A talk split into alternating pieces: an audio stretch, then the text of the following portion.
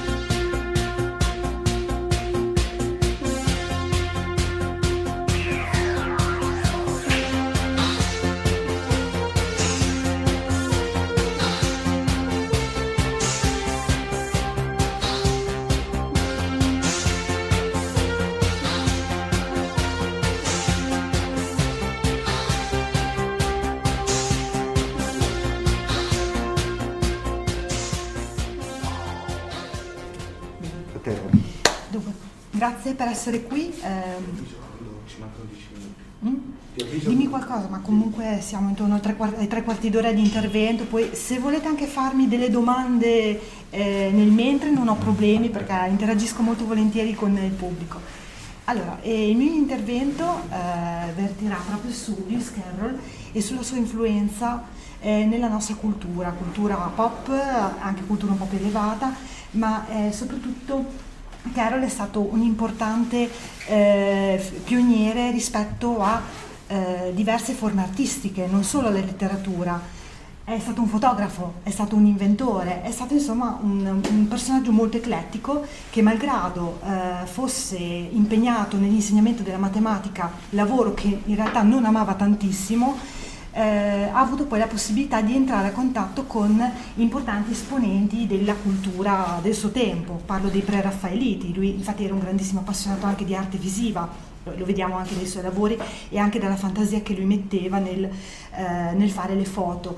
Eh, eh, premetto anche che lui aveva una grandissima passione per eh, le, le, bambine, cioè lui ritraeva le bambine.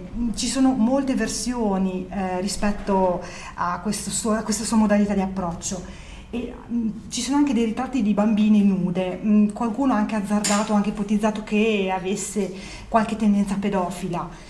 Poi in realtà eh, non si può comprovare niente perché effettivamente non ci sono eh, delle, eh, lettere o comunque non ci sono eh, argomentazioni tali per cui possiamo fare affermazioni di questo tipo, considerando che nell'epoca vittoriana i rapporti tra gli adulti e i bambini erano molto diversi rispetto a quelli attuali, poi anche concetti, i vari concetti pedagogici che sono stati sviluppati in seguito eh, sono insomma, comunque molto moderni e i bambini comunque crescevano molto più in fretta rispetto ai nostri. E, mm, detto questo, appunto, eh, mi sono un attimo, ho un po' ampliato lo spettro mia, del mio intervento iniziale. Arrivo a questo pomeriggio dorato. Eh, prima delle meraviglie l'ho intitolato così perché proprio durante questo pomeriggio, correva il 4 luglio 1862, eh, Lewis Carroll, che io chiamerò Carroll anche se si chiamerebbe Charles Ludwig Dodson, lo, lo, lo, faccio per comodità perché comunque il suo era un nome de plume e tra l'altro, apro una piccola parentesi, Charles Ludwig Dodson ha poi anagrammato il suo nome con Lewis Carroll, quindi c'è, c'è sempre un riferimento al suo nome e cognome. Dicevo appunto questo pomeriggio dorato, eh, che in realtà non era dorato, non era soleggiato perché era climaticamente freddo, eh, nuvoloso e quindi insomma tutto l'opposto di quello che la fantasia di eh, Carroll ha poi adombrato. Questo, a questo pomeriggio, eh, durante eh, il quale lui ha avuto la possibilità di raccontare la storia di questo eh, coniglio eh, che poi fu seguito da questa bambina e quindi la bambina cadde nel, nella tana di coniglio e da lì eh, nacque appunto il primo nucleo della storia di Alice. Eh, dicevo appunto 4 luglio 1862 che è anche una data che eh, ho ricordato e ho sviluppato ampiamente nel romanzo di cui andrò a parlare che è quello che mh, ho scritto e che rappresenta il seguito sia di questo che dell'altro libro di Carol e eh, a proposito di questo mi piacerebbe leggervi proprio il proemio Meriggio Dorato che è, è così. In su vespri giocondi dolcemente sul lago tranquillissimo voghiamo da delicate mani facilmente son mossi i remi e all'avventura andiamo. E per il timon che incerto fende l'onda, va la barchetta errante e vagabonda. Mentre oppresso dal sonno e luminose visioni, il mio pensiero vaneggiava. Mi destarono tre voci armoniose, chiedendomi un racconto. Io non osava fare il broncio severo e di ribelle tre buche di rose a tre donzelle. La prima, con la voce di comando, fieramente mi impone cominciate. La seconda mi dice io ti domando un racconto di silfidi e di fate. La terza, io non l'avrei giammai creduto, mi interrompe una volta ogni minuto. Eccole, ferme, attente, silenziose, seguire con l'accesa fantasia la fanciulla vagante in portentose regioni di sogni e poesia, che con bestie e uccelli ogni orfavella e con forma del ver l'errore abbella. La storia non toccava ancora il fine e appariva di già confusa e incolta. Allora pregai le care fanciulline di finire la novella un'altra volta. Ma risposero più vispe e più raggianti: No, questa è la tua volta, avanti, avanti. E così le avventure raccontai a una a una alle fanciulle amate. E ora questa novella ne formai, che ha un tessuto di favole accozzate. Ma il sol già volge il suo tramonto, andiamo, alla sponda, alla sponda, orsù, voghiamo. Oh Alice, accogli questa mia novella e fra i sogni d'infanzia la riponi. De, fanne d'essa una ghirlanda bella e sulla tua memoria la deponi. Qual pellegrin che serba un arso fiore, di suo lontano lo tien stretto al cuore. E questo appunto è il proemio, costituisce il proemio. Tra l'altro eh, vediamo che in questo caso ehm, Carroll segue l'esempio dei classici mettendo il, proemio che è un po' come eh, il richiamo alla musa, come avviene poi anche in tutti i classici della letteratura eh, greca o anche comunque quella che appunto porta alla... Puoi spiegare per i più giovani cos'è un proemio?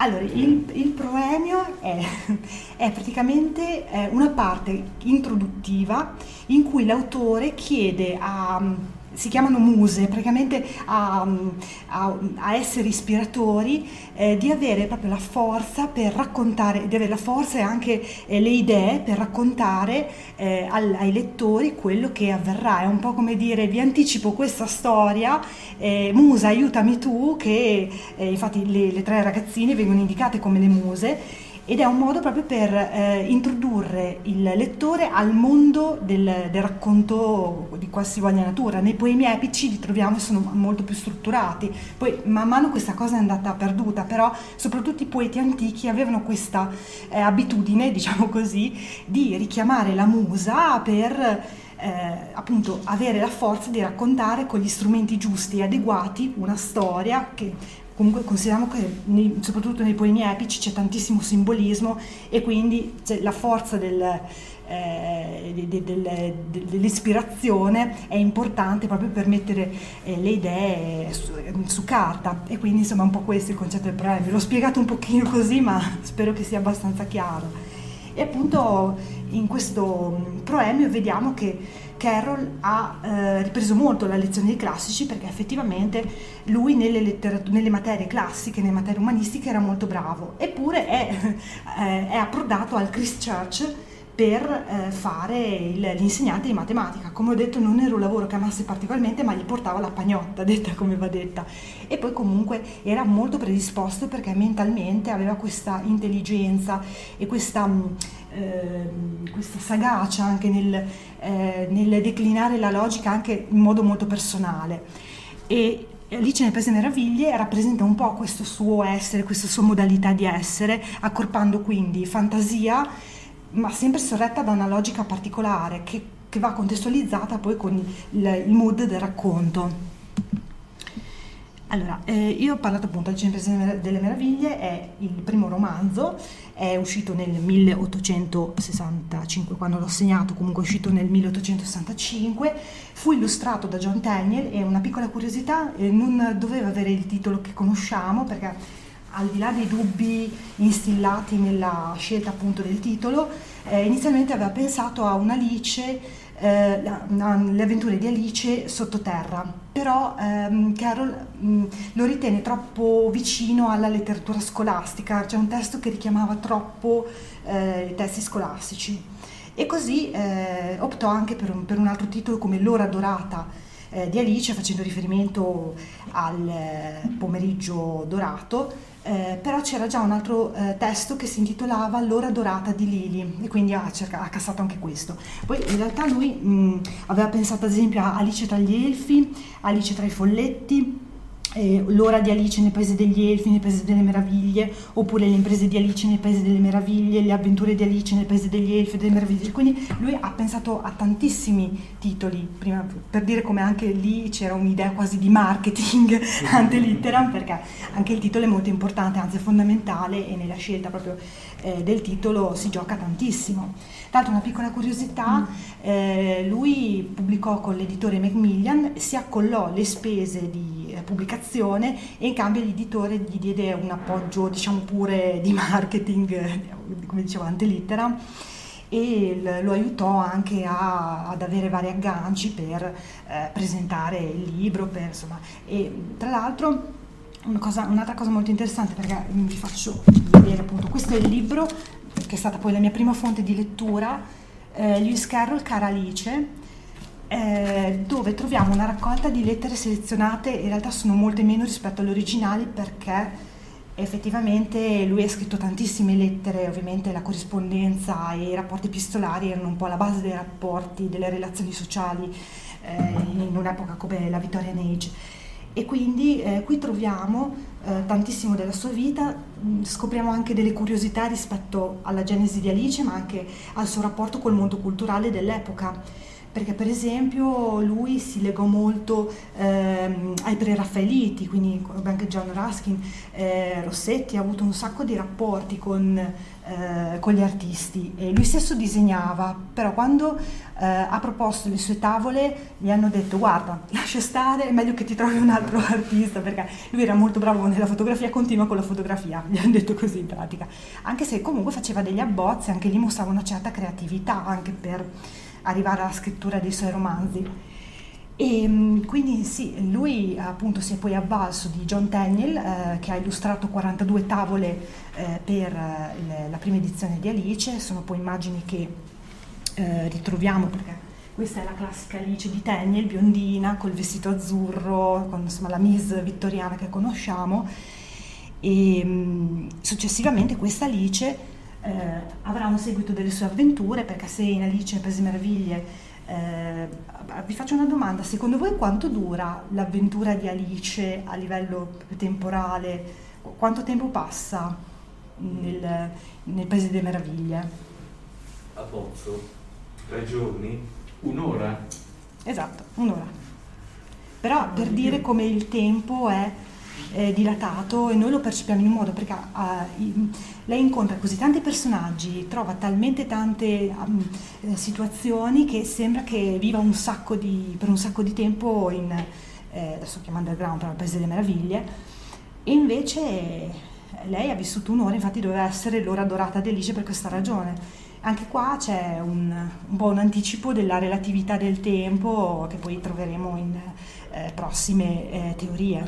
Scusa Roberta, sì? il fatto della rappresentazione dell'Alice stile fra virgolette vittoriano mm. è quella che dopo si è ispirata diciamo all'Alice iconografica che quella di Disney. Eh, esatto, esatto, Disney si è mm, proprio ispirato a, poi a Tenniel, quindi anche il fatto del, del capello biondo, del vestito, infatti ma Disney ha, proprio pari pari ripreso i vestiti di, di Alice. All'interno di, uh, di, Attraverso lo specchio mm? uh, c'è una descrizione fisica di Alice? Cioè nel senso, oppure quella è diciamo un po' come dire l'ha dipinta così e si è preso per... Uh, assodato che era quella l'aspetto di Alice.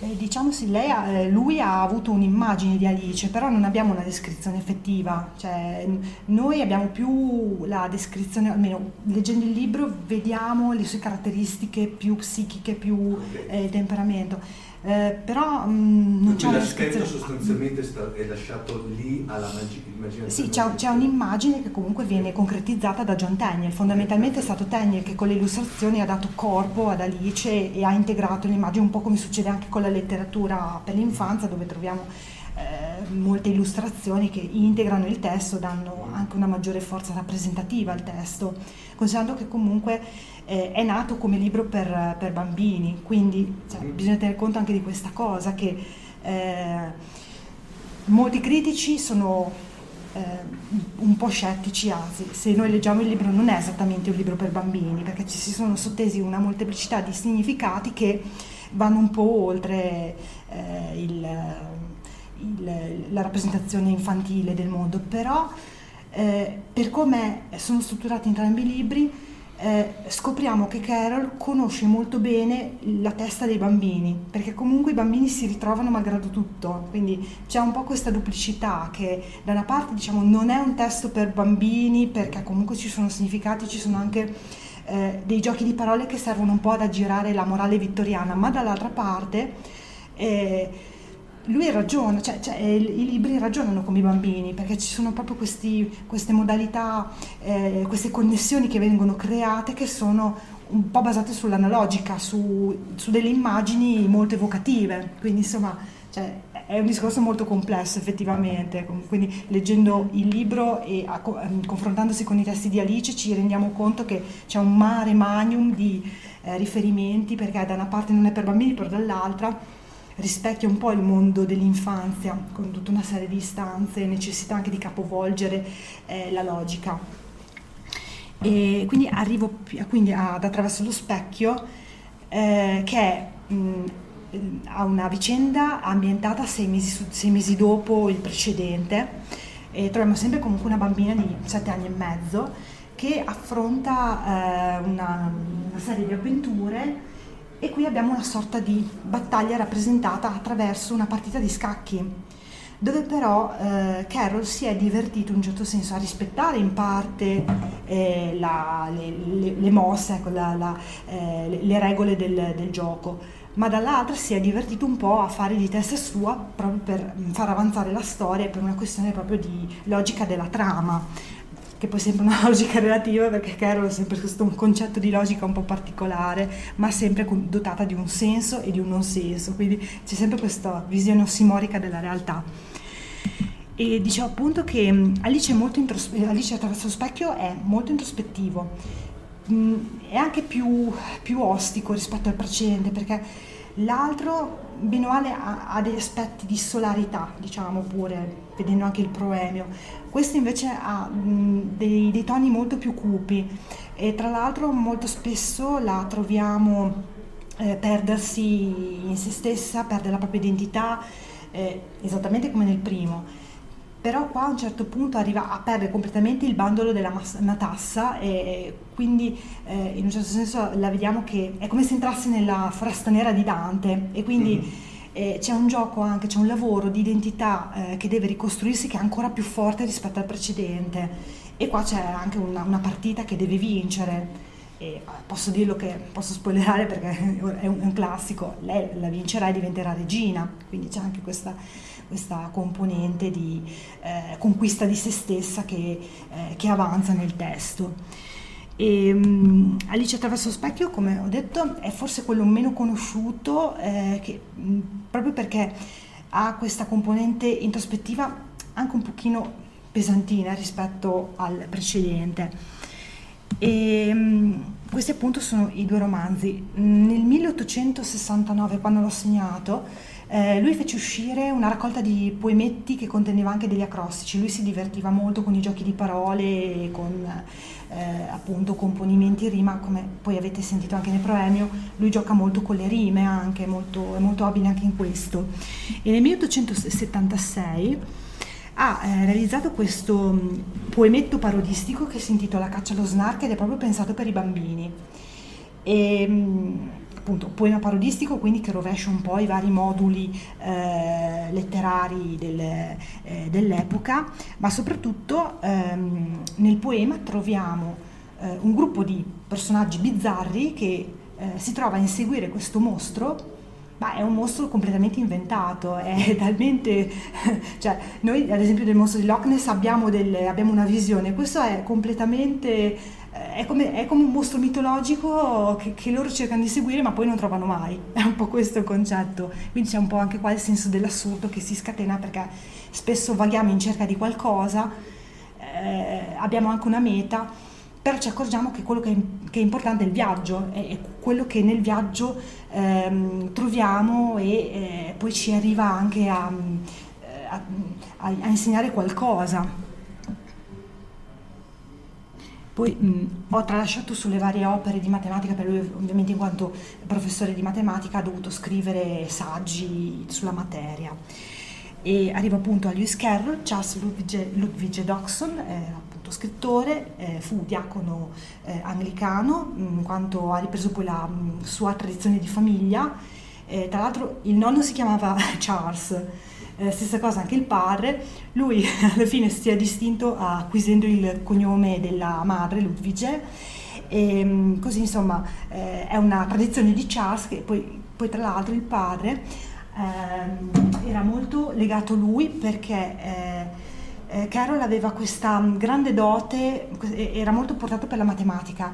E quindi eh, il padre ha un po' proiettato le sue, le sue, ambizioni sul figlio, anche se in realtà non era un uomo molto ambizioso, tant'è che ha rinunciato alla carriera eh, religiosa per dedicarsi alla famiglia e, ha accettato eh, di gestire eh, un, una parrocchia, diciamo una parrocchia locale, mettendo da parte un po' le sue velleità, anche se, ripeto, non ne aveva tante perché a un certo punto erano, era anche di una famiglia di un certo livello, però avevano anche una, un'umiltà di base anche nel concepire il proprio modo di essere, il proprio modo di vedere anche il lavoro.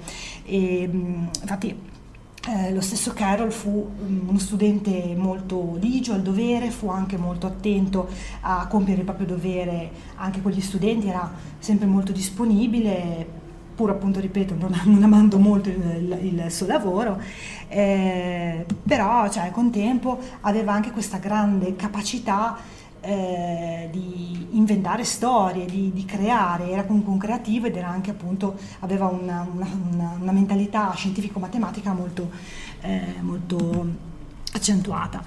Eh, dicevo appunto, fu anche fotografo, come appunto anticipato prima, e fu anche inventore. Tra l'altro, eh, sia la fotografia eh, diede un, um, un, impulso importante, eh, portando avanti, avanti, anche delle interessanti scoperte, e infatti non è stato riconosciuto tantissimo in questo ambito artistico, eppure ha dato appunto un importante contributo alla fotografia e in, fu anche appunto inventore, lui non stava mai fermo, quindi si, si, vede anche l'invenzione di macchine come ad esempio il nittografo che gli servì per scrivere di notte, cioè lui scriveva sempre, aveva questa passione incredibile anche per, eh, per appunto la scrittura e continuava a scrivere, poi aveva questa eh, passione anche per le, per le lettere, come appunto ho anticipato prima, ho detto prima e quindi lui scriveva, scriveva, scriveva, e, ma molti si chiedevano ma come, come, faceva tipo a insegnare a fare altre cose? Perché aveva una fitta rete di corrispondenze, sia perché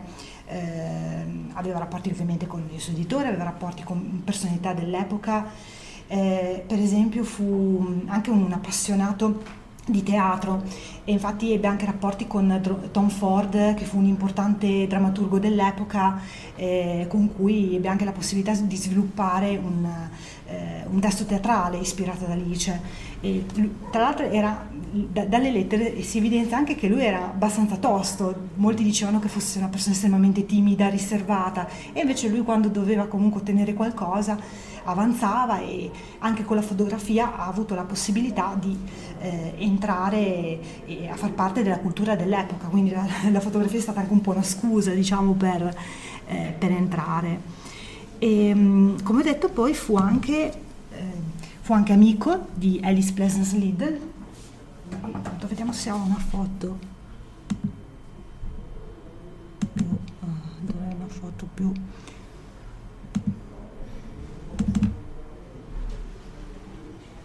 ok lei, eh, questo è uno scatto di Alice Liddell che all'epoca della famosa gita aveva 10 anni e mm, tra l'altro Liddell eh, eh, Carol la ritrasse ehm, in svariati costumi, anche tipo da mendicante, cioè potete vedere anche su internet che c'è un'immagine in cui lei è vestita come una piccola mendicante, quindi con un abito liso.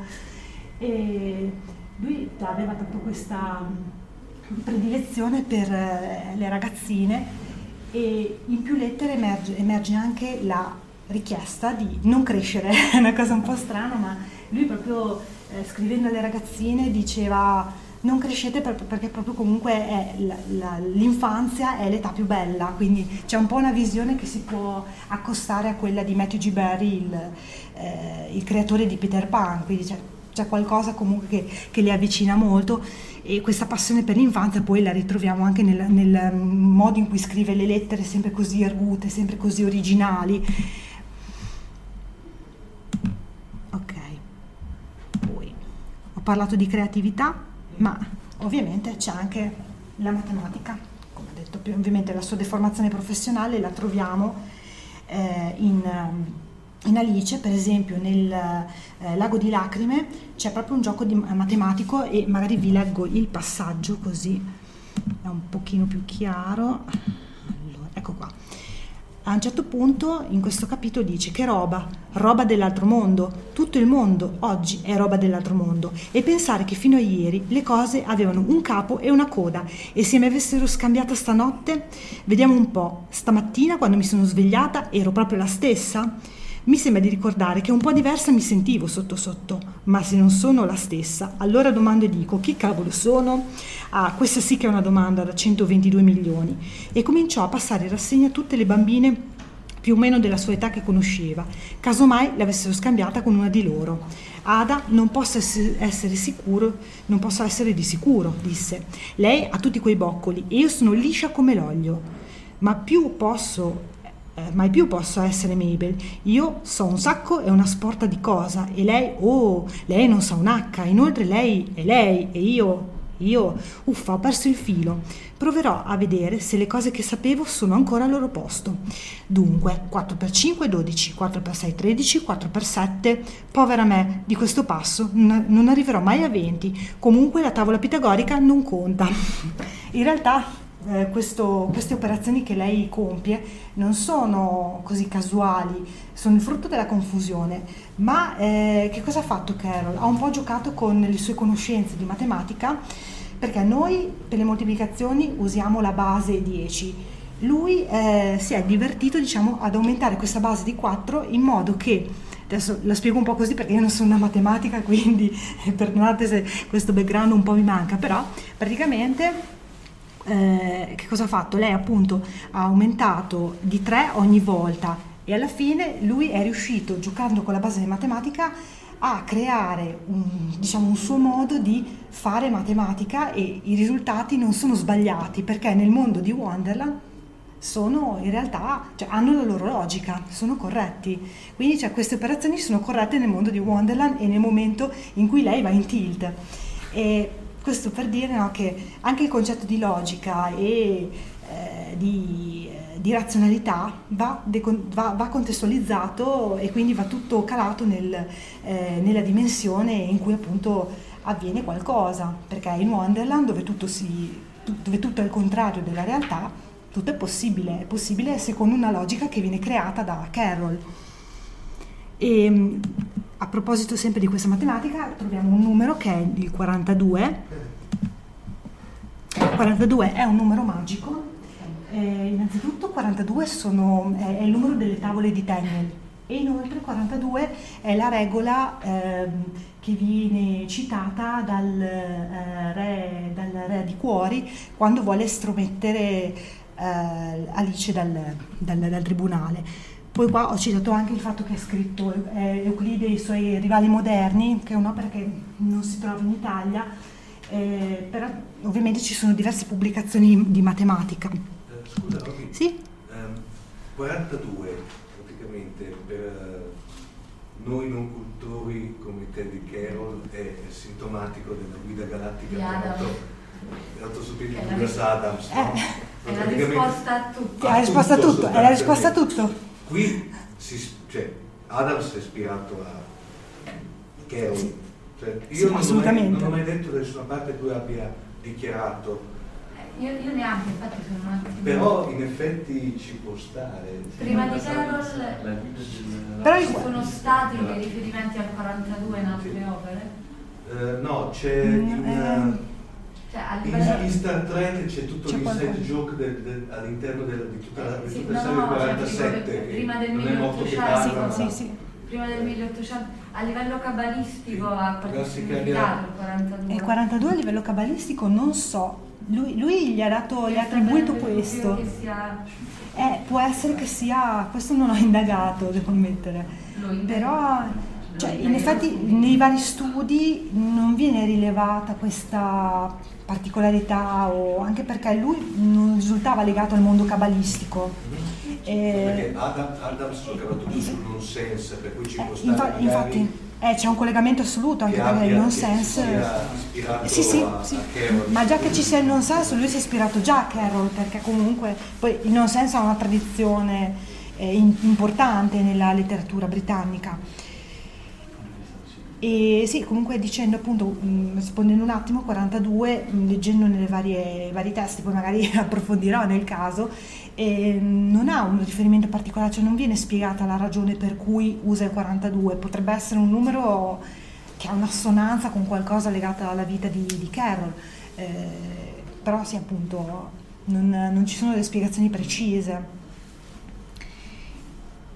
a meno che uno non pensi 4 più 2 6, ci sia il numero 3, comunque potrebbe esserci una divisione rispetto al numero 3 che è considerato il numero diciamo perfetto. Nell'ambito di tutto è possibile. È molto... Le proprietà del 42 non so quello che sto leggendo, è un numero sfenico, è un numero semiperfetto, è un numero Perché è semiperfetto? È un numero okay. di Catalan, è un numero di Arshad, è un numero ondulante, è un numero okay. idoneo, è un numero pratico, è un numero scarsamente totiente, è un numero pentatetico pentadecagonale. È questo? È quello. È pentadecagonale? Eh, sì, direi che mi, mi suona bene. Anche queste risposte raffigurare un poligono regolare. Vabbè, eh, comunque il 42 ha molte più, più definizioni degli altri numeri in generale. Sì. Sì, comunque se uno pensa 4 più 2 è 6, fai la divisione, eh, risulta il 3. Quindi uno pensa che c'è un riferimento al numero 3. Lo so, lo so. Allora, poi eh, sempre nell'ambito della logica ritroviamo gli acrostici e il word ladder, che possiamo tradurre come metagramma. Gli acrostici, sapete, no, sono quei componimenti in cui eh, la lettera iniziale di ogni verso, se presa verticalmente, compone solitamente una parola. Poi ci sono varie declinazioni, eh, nel, nel, nel, diciamo pure nell'enigmistica, perché poi alla fine eh, nella Victorian Age e anche lo stesso Carroll ha anticipato in un certo senso l'enigmistica, creando appunto questi, questi giochi, questi anche indovinelli e per esempio lui ha anche creato dei doppi acrostici per cui nessuno ha eh, indovinato la soluzione. Cioè, proprio, erano talmente difficili che soltanto Carroll bisognava chiedere direttamente a lui per sapere cosa... Se li portati nella tomba. Eh, sì, qualcuno ha anche azzardato delle interpretazioni, ma probabilmente non, non c'è stata proprio soluzione. E, mm, per esempio, appunto, nella raccolta fantasmagoria troviamo diversi acrostici. E il metagramma, eh, l'avevo già fatto vedere anche sia in versione inglese, hid, hill, till, tell, told, tail, Alice, ace, cale, scale, scala, cioè io prendo eh, due parole, una, una la metto in posizione primaria, una alla fine e mano a mano bisogna eh, giocare con le lettere in modo da eh, trovare appunto nuove parole, un po' con il procedimento dell'anagramma e mano a mano arrivare a quella finale. Quindi anche qua si divertiva molto. E tra l'altro all'inizio eh, lui aveva pensato a dei doublets che erano ancora più difficili e quindi aveva un po' complicato le regole, poi a un certo punto qualcuno gli ha detto cerca di semplificare perché tu sei un genio, noi no, questo è un po' il concetto. Vabbè, questa è una piccola, ad esempio casa, casta, massa, molto semplicemente. E poi a voi se, se volete cimentarvi. E questo appunto invece è, è Alcine Labirinto, il romanzo che mi è stato commissionato eh, intorno alla fine del 2015 ehm, l'editore mi ha mandato una mail e mi ha chiesto vuoi scrivere il seguito di Alice, ne prese meraviglia. Inizialmente mi sono fatta prendere entusiasmo, ho detto va benissimo, poi a un certo punto mi sono accorta che mi dovevo confrontare con un autore di un certo spessore. Comunque ho cominciato a leggermi diverse cose perché volevo indagare un po' i rapporti tra eh, Carol, la sua epoca e il personaggio di Alice e, da lì sono poi risalita al rapporto con Alice Pleasance Liddell e con tutte le varie complicanze legate perché poi mh, non ho detto ma a un certo punto il rapporto con la famiglia Liddell è stato interrotto, mh, correva il 1863 e non si sa per quale ragione qualcuno azzarda qualche interessamento che non, non fosse per forza legato alle bambine ma alla madre come ne parlavamo anche sì. ieri con... E, ehm, però insomma non, non, c'è stata una spiegazione in merito, anche se da alcune lettere successive eh, rivolte a un'Alice Pleasance Leader ormai adulta, eh, si è poi eh, rilevato che probabilmente ci fosse stato anche un rapporto che andasse oltre la semplice amicizia, nel senso che comunque eh, anche nel vederla cresciuta lui ha provato delle emozioni molto forti, poi insomma le riassumo così, poi in realtà mh, tanti, tanti, tanti altri dettagli sul loro rapporto non, non sono emersi. Però appunto dicevo di, di, di Alice nel labirinto che mi è stato commissionato, ho cominciato questo lavoro di studio e quando ho dovuto elaborare il titolo mh, c'è stato un confronto con il mio editor e io ho pensato al labirinto non inteso come un luogo fisico effettivo, ma come un luogo metafisico eh, in cui si potessero rappresentare le diverse istanze che poi ritroviamo nei libri precedenti, perché fondamentalmente Alice è una ricercatrice, è in cerca di qualcosa e in questo romanzo io ho voluto mettere in evidenza, eh, considerando che comunque partiamo dal presupposto che Alice è mm, una ragazza della Vittoria Age che è stata educata con tutti i crismi, quindi è destinata a diventare madre moglie. Ma nel momento in cui eh, si trova a dover confrontarsi con se stessa, si accorge che comunque qualcosa non quadra nella sua visione, soprattutto mh, in rapporto a una zia molto indipendente e molto particolare che è Tristania mh, Penelope Liddell, appunto la, la, sorella del padre, è un personaggio completamente inventato eh, e con il rapporto con questa zia comincia a capire che qualcosa non quadra e da lì comincia effettivamente la sua avventura. Questo parte dal presupposto che è vicina al matrimonio, che è un obbligo sociale importante soprattutto quando si tratta di eh, esponenti di famiglie di un certo livello, di un certo lignaggio sociale. E, ehm, quindi lei deve capire che rapporto c'è tra l'amore e la libertà. Ci sono diversi concetti che vengono espressi in tal senso.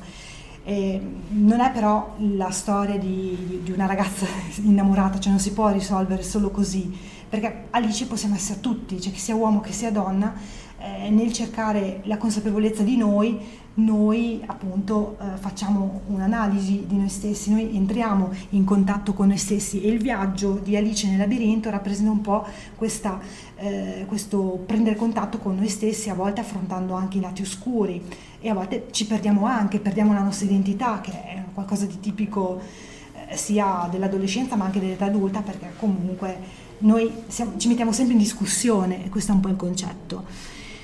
E, e infatti una, una, citazione che per me è molto importante è posso essere chiunque, questa è la mia libertà. E penso che racchiuda un po' il senso del, del libro, poi affido ai lettori la, la, la, capacità di interpretarla, la voglia di interpretarla. Allora, questo è stato appunto il mio sequel, però prima di Alice nel labirinto sono stati scritti diversi libri ispirati. Adesso non ci saranno tutti quelli che sono usciti perché effettivamente eh, saranno molto di più, molti di più. Però io ho preso riferimento in questi libri recenti. Eh, uno ad esempio è di L.L. McKinney, eh, penso che sia americana lei, e A Blade So Black che possiamo tradurre come una spada così nera perché la protagonista è un'Alice di colore, quindi c'è anche la tematica razziale che emerge e, mm, e lei deve comunque affrontare una serie di nemici, quindi c'è un, una componente action molto forte, ma con una particolarità perché Alice ha innanzitutto il coprifuoco, un po' come noi con il Covid, e ha una mamma super protettiva, quindi è un, è un po' strano anche il personaggio che si viene a delineare.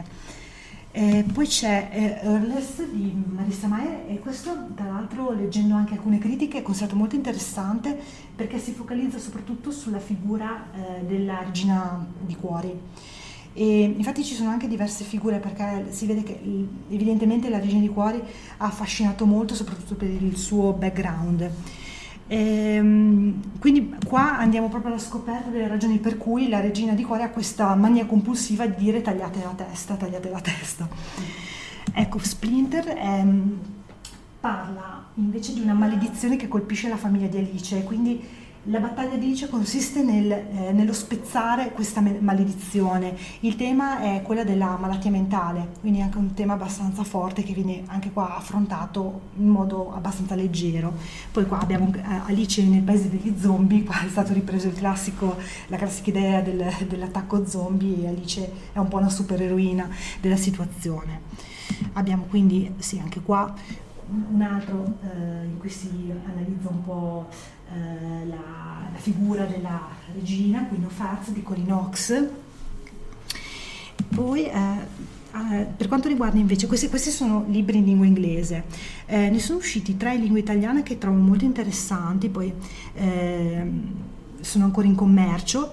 Eh, Francesco Dimitri con Alice nel paese della vaporità, che si lega molto a Splinter per il concetto del, eh, della malattia mentale. E qui troviamo un'Alice che combatte in questo eh, paese dove eh, le allucinazioni sono all'ordine del giorno proprio perché c'è questo gas che pervade eh, il luogo. Questo invece Alice nel, paese, nel mondo dei numeri è un, è un libro per bambini eh, a carattere didattico e invece Alice attraverso lo schermo di Cristina Canfora e Luca Lattieri che se volete l'ho anche qua è una raccolta di saggi in cui eh, viene analizzato il rapporto tra la letteratura fantastica e il cinema e tantissimi sono i riferimenti appunto ad Alice nel Paese Meraviglie. Vado appunto al cinema perché adesso vado un po' più veloce perché mi sono diffusa all'inizio. Eh, questi sono un po' i vari film che sono usciti, ce ne sono in realtà molti di più, però allora, se volete su YouTube potete trovare questo che è il primo eh, cortometraggio realizzato eh, tra l'altro è veramente molto carino, in quanto film breve però è molto interessante e anche realizzato molto bene, poi è stato oggetto di restauro ultimamente. Eh, poi ci sono ad esempio Alice in Wonderland con, una, con Viola Savoy del 1915, nel 23 Disney realizzò eh, una, un cortometraggio che doveva essere la prima di una serie, la serie quella chiamata Alice in Slumberland, eh, poi sì, qua del 1983, questo qua è quello del 51, che piccolo aneddoto non ebbe successo inizialmente, ma negli anni 70 venne rivalutato e mm, fu insomma, un successo proprio grazie alla, all'era psichedelica, l'effetto dei funghi insomma che ha dato, ha dato un'impronta. Poi qua trovate esempio Alice il Vento di Wonderland, è una versione eh, fatta per la televisione come quella del 99, questa del 72 mi pare, e poi eh, mi focalizzo un secondo su questo perché vi consiglio di guardarlo perché questo qua è di eh, Ian Schwangmeier, è un regista cieco, questo qua lo potete trovare interamente, eh, lo potete trovare per intero su, su YouTube. Eh, si intitola Neko Zealensky, titolo originale, viene tradotto come Something from Alice oppure Alice e qua si combina live action e stop motion. Poi ad esempio ci sono cose strane come questo il gatto del Cheshire che viene realizzato con un calzino con i denti, quindi c'è molta invenzione, ma trovo che sia la versione più bella del, eh, ispirata da Alice. La consiglio di guardare perché proprio c'è una creatività alla base che rispecchia profondamente la visione di Carol. Eh, poi poi ovviamente ci sono i film di Alice in Wonderland e Alice Through the Looking Glass eh, di Tim Burton uno, l'altro invece è stato diretto da, eh, da, da Bobbin, però la produzione è sempre a carico di Tim Burton. E qua ehm, la particolarità di, questo, di questa produzione, di questa regia di Tim Burton è che c'è una sceneggiatura molto articolata che ha un po' stravolto effettivamente, perché lui in pratica ha realizzato un sequel dei due libri di Carroll. Anche qua c'è stato un po' di... Eh, c'è stata una, da parte della critica c'è stato un atteggiamento alternante, altalenante, perché hanno apprezzato molto la, la tecnica e i costumi, però dall'altra parte eh, hanno trovato delle forzature nella trama, questo è stato un po' il concetto. E qualcuno ha detto che Tim Burton qua abbia un pochino perso quella che era la sua verve creativa, la sua forza creativa.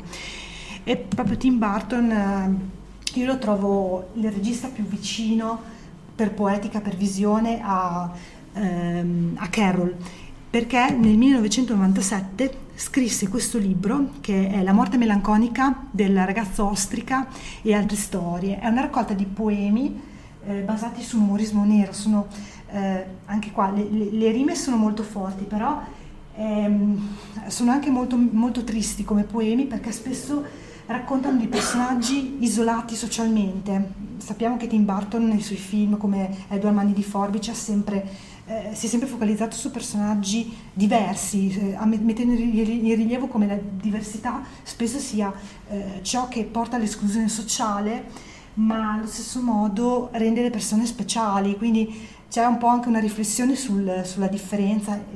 diciamo che a livello di contemporaneità i suoi film restano attuali, visto anche le tematiche dal gender alle questioni razziali che ci, che ci vengono proposte a livello mediatico e penso che anche leggere questi eh, poemi che potete trovare in italiano, sono stati infatti tradotti, eh, siano, sia comunque una bella, sia una bella fonte di riflessione. E poi c'è questa parte creativa ed estrosa che eh, ci entra veramente dentro e che comunque ci permette anche di eh, mettere in correlazione i personaggi di Carol con questi personaggi, quindi c'è anche molta affinità. Eh, qua, altro personaggio è Humpty Dumpty. Humpty Dumpty sat on a wall, Humpty Dumpty had a great fall, all the king's horse and all, all the king's men couldn't put Humpty together again. Questo uovo che si spezza e lo trovate anche nel labirinto, oltre che nel looking, nel looking glass e nel, nel mio romanzo rappresenta un po' la, il disfacimento di Wonderland.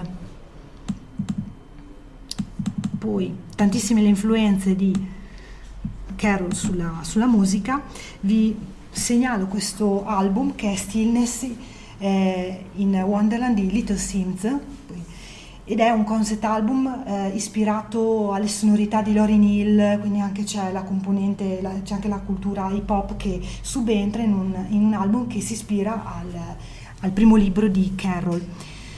Un altro progetto che vi segnalo, I'm a Prisoner Novel Toy, questo video lo potete trovare anche su eh, YouTube, è un progetto musicale indipendente che si è ispirato ai libri di Carroll e anche ad Alice nel Labirinto, diretto da Giulio Manicardi, il, il, videoclip è stato realizzato in una location un po' magica che si chiama Bosco di Villa Tusini, si trova a San Modena ed è, stato, è stata una bella esperienza diciamo, di, di lavoro eh, in cui immagini e musica si sono unite e, ed è nata questa cosa qua con una Alice bambina che incontra l'Alice adulta e in questa canzone, sulle note di questa canzone, scoprono il, la, chiave per la liberazione, diciamo pure così. E, ultima cosa,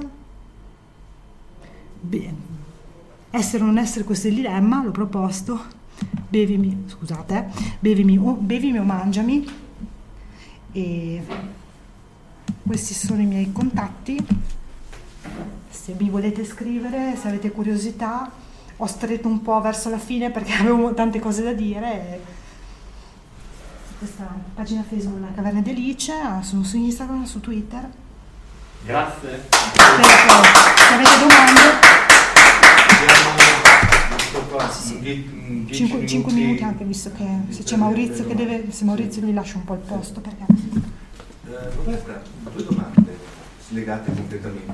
Non mi interrogare in matematica però. No, no, no, che... allora, parliamo della base S.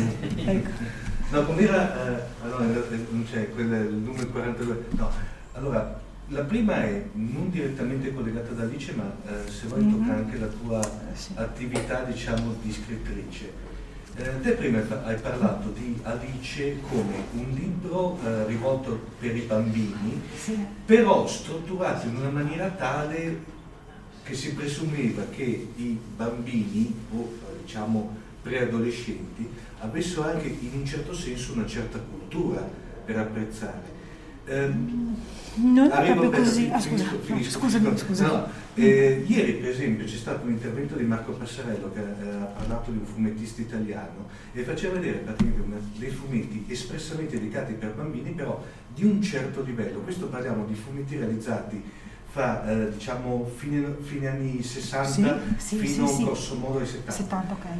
Te non trovi ultimamente che tutta la produzione letteraria, proprio letteraria mm. nel senso ma anche visiva, artistica. Indi, artistica indirizzata a quel target, sia mh, come dire, mh, non che, che, che come, in, in, indirizzata, eh, vol, non so se volutamente o no, pretendendo che ormai come se fossero i bambini fossero, avessero avuto un calo intellettivo, perché io li trovo estremamente meno, eh, facendo forse riferimento alla mia al 1800 quando ero adolescente io. Eravamo, diver- eravamo diversi anche, cioè ecco, c'era comunque un modo diverso. Molto, posso dire, molto calati come livello qualitativo culturale, cioè sembra film che, che abbiano, che, che chi scrive abbia a che fare con uh, senza fare oddio sì, sì, sì, capito cosa, un po' come dei, ho dei capito cosa vuoi dire ecco. ma in realtà eh, visto che ho anche frequentato un corso di scrittura creativa per realizzare serie tv per bambini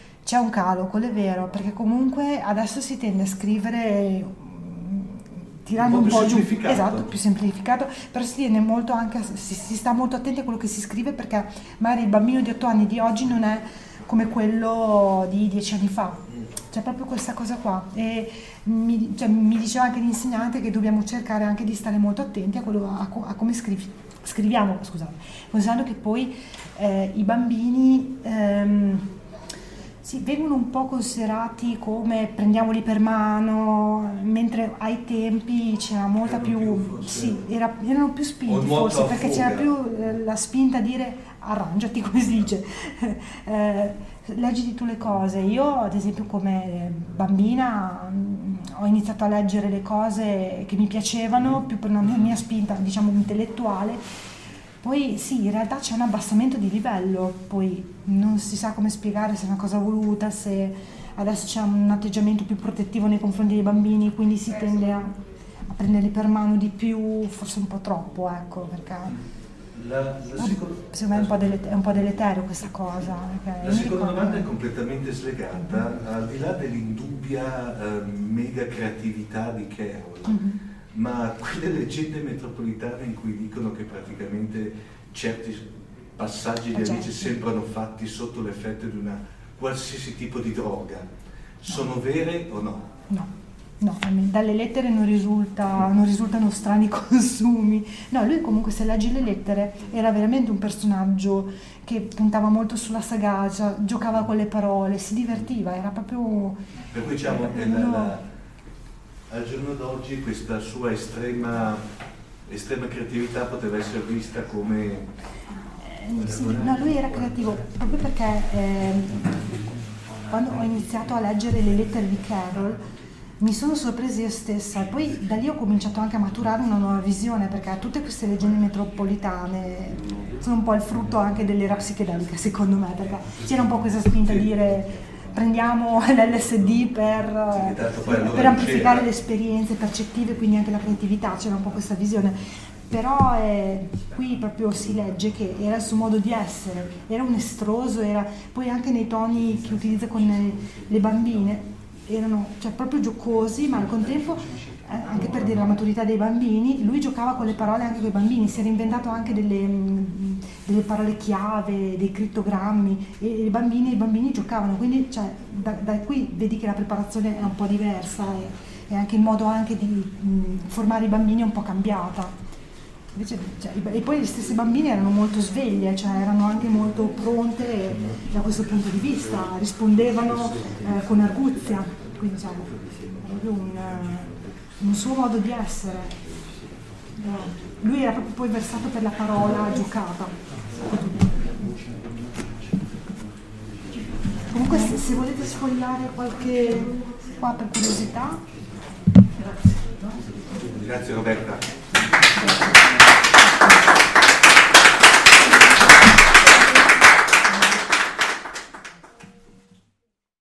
Avete ascoltato Fantascientificast podcast di fantascienza e cronache della galassia, da un'idea di Paolo Bianchi e Omar Serafiti, con il contributo cibernetico del Cylon Prof Massimo De Santo. Potete seguirci ed interagire con noi sul nostro sito fantascientificast.it, su Facebook alla pagina Fantascientificast, su Twitter sul profilo at fantascicast, sul nostro canale Telegram t.me slash fantascientificast, sulla nostra community Telegram t.me slash fsccommunity. Se siete particolarmente timidi, potete utilizzare la vecchia, cara e affidabile posta elettronica, scrivendoci all'indirizzo redazione fantascientificas.it. Tutte le puntate sono disponibili sul nostro sito, su Apple iTunes, su Spotify e su Podbean all'indirizzo podcast.fantascientificas.it. Se volete, potete lasciarci una valutazione a 5 stelle su Apple iTunes ed offrirci una birra romulana o un gotto esplosivo pangalattico, sostenendoci tramite una donazione PayPal utilizzando l'apposito pulsante sul nostro sito. Fantascientificast è una produzione amatoriale. Non si intende infrangere alcun copyright, i cui diritti appartengono ai rispettivi detentori. Autorizzazione SIAE 5612I5359. Nessun byte e nessun tribolo sono stati maltrattati durante la produzione di questo podcast. Alexa 4 e l'equipaggio di Fantascientificast vi augurano lunga vita e prosperità e vi danno appuntamento alla prossima puntata lungo la rotta di Kessel. Settimo simbolo inserito nel computer. Blocco 1 pronto. Blocco 1 posizionato. Potenza erogata 23%.